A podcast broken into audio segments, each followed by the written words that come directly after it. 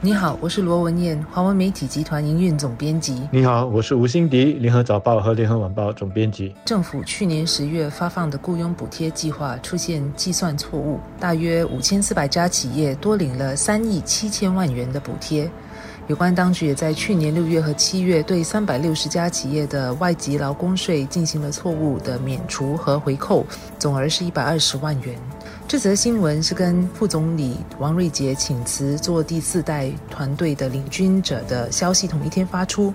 大家的关注力自然都是放在王瑞杰请辞的大新闻，可能对于这则新闻当时没有太大的关注。政府去年十月发放的雇佣补贴总额大约是五十五亿元，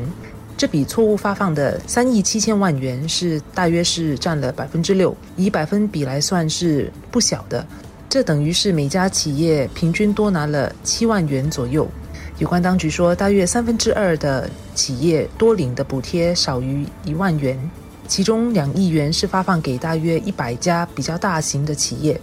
也就是说，有些企业多领到的补贴可达六七位数。我注意到网上有人在问，王副总理请辞第四代团队的领军人，跟这一次雇佣补贴的计算错误，两者是否有什么关联？我说，那真的是想太多了。这一次当局计算的这个失误，虽然为数三亿多元，但是总还不至于严重到说需要副总理来请辞吧。所以两者会在同一天宣布，那真的是纯属巧合了。当然，三亿多元还是一笔不小的数目，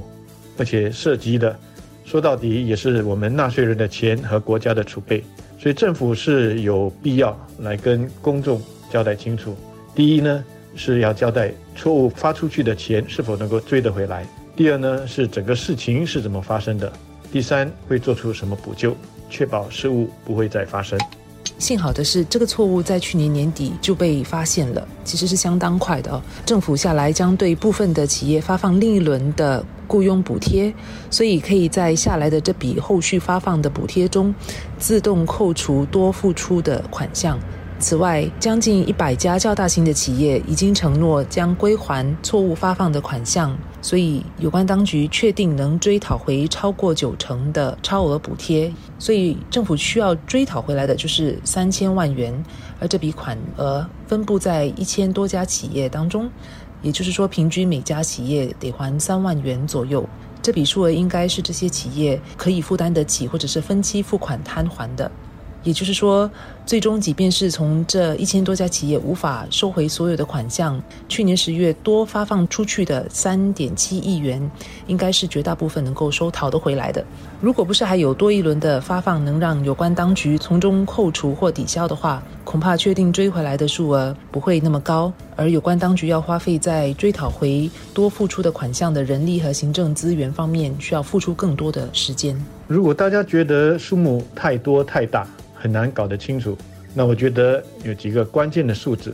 第一呢，是涉及的是三亿七千万元，那么当中有三亿四千万元是肯定能够追得回来的，另外的三千万元基本上也能追得回来，因为当局已经在找这些企业。那么对于一些大企业来说呢，因为他们有完整的这个会计和审计的团队，所以。即使是在当局还没有发现这个错误之前，他们自己内部就已经发现了问题，而主动的去通知当局，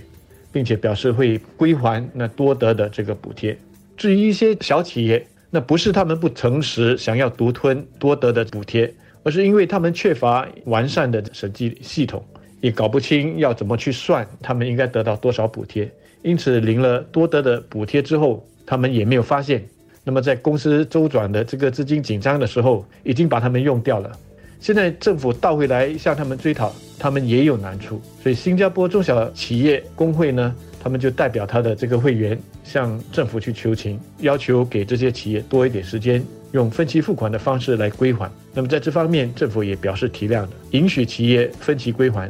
而且那些需要比较长时间去归还的，政府也表示可以以个别的案例来处理。那么钱的事情呢，基本上是解决了。当然，大家想要知道和追究的就是事情是怎么发生的。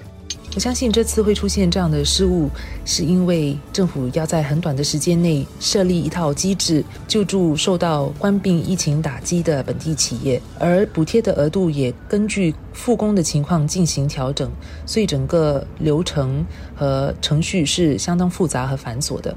大家应该还记得，去年四月到六月的病毒阻断措施期间，多数的企业不得不停业或大幅的缩减业务。政府当时为所有的企业提供高达百分之七十五的雇佣补贴，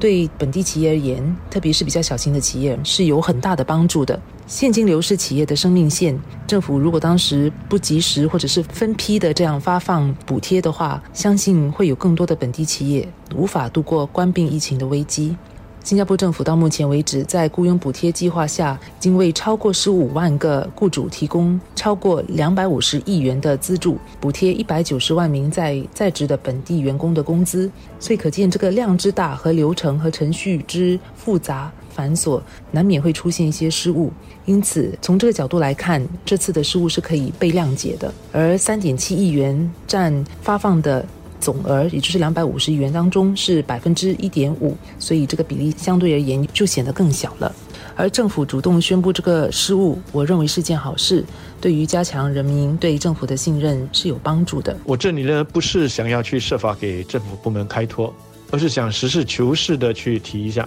这是政府决定发放雇佣补贴，是一个完全新的计划，是特别为应付官兵疫情而推出的。官员首先没有经验。那么再来呢，是计算上也非常的复杂。除了方程式因为不同的行业领域而有所不同之外，他们还要去整理和计算哪一些公司几时复工，因为这个就会直接的影响到补贴的多少。那么这次的错误计算就是出在这里。那么根据当局所提供的资料，病毒阻断措施结束之后，政府机构收到并处理的复工的申请就多达一百八十万多份，可见事情是有多繁琐。那么你可以说，呃，计算既然是那么复杂，那你就小心仔细一点嘛。当然这个话没有错，但是官员也是面对时间的压力的。我们都知道，许多企业都在急切地等着政府发放这些补贴来解决他们的周转问题。有一些企业甚至是在等着这些钱才有办法继续的给员工发薪水。所以如果官员有所拖延，那么企业就会叫苦连天了，他们员工的这个薪水也连带会受到影响。当然，该承担的责任就不能够去推卸，这一点也是很重要的。特别是有了这次措施之后，当局就要去检讨，要怎么去改进和避免重犯。那么我们知道，现在当局呢已经制定了额外的这个检查步骤，以便呢能够及时的找出可能的错误。他们呢也已经委任了外部的审计师来彻查，以便核实用于计算这个雇佣补贴的这个复工日。